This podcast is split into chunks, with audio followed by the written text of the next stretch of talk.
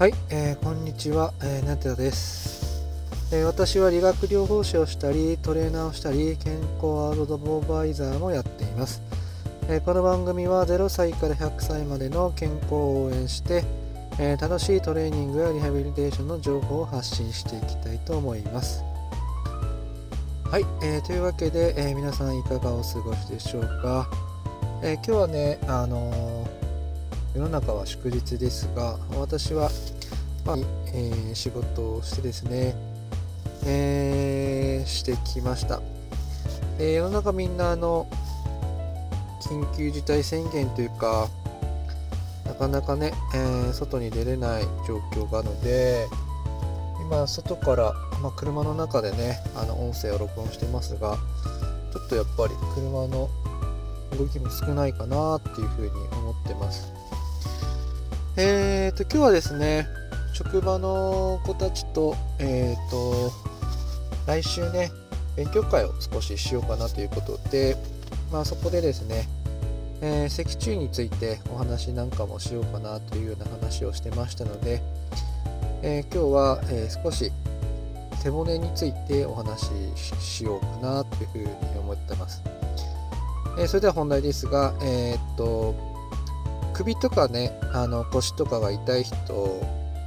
が、まあ、自分の背骨をねどのように、まあ、見ていったらいいのかなというふうなことをお話ししていきたいと思います。まずですね、まあ、背骨っていうのはえー、っと首の骨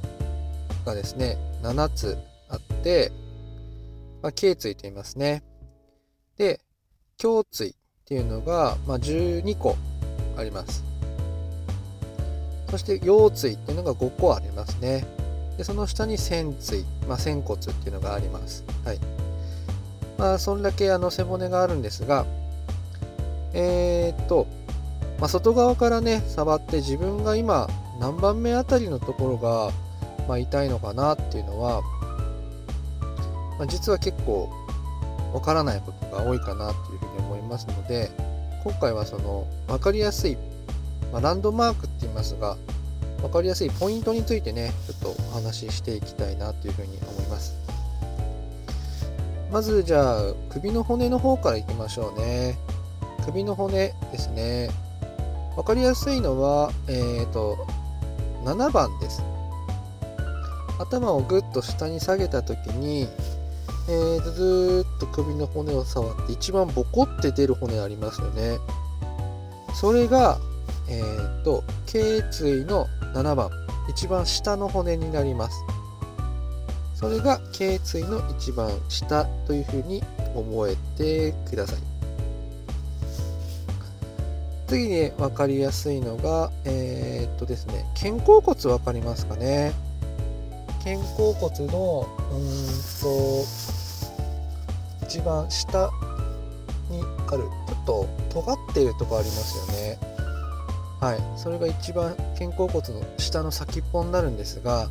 それが肩甲骨の、えーと、価格と言います。下の角と書いて価格と呼ぶんですがそこのラインに両方の肩甲骨の価格をまっすぐ線引いたところにちょうど背骨が、えーと、交差するポイント。そこが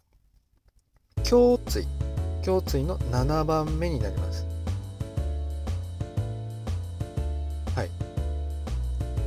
胸椎は12個あるうちの7番目になりますね。肩甲骨の価格のところが胸椎の7番目ですね。はい。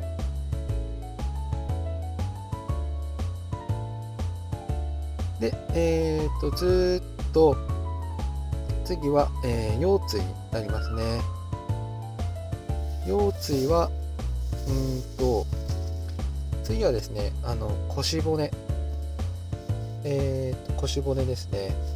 皆さん肋骨をですね体の横から触って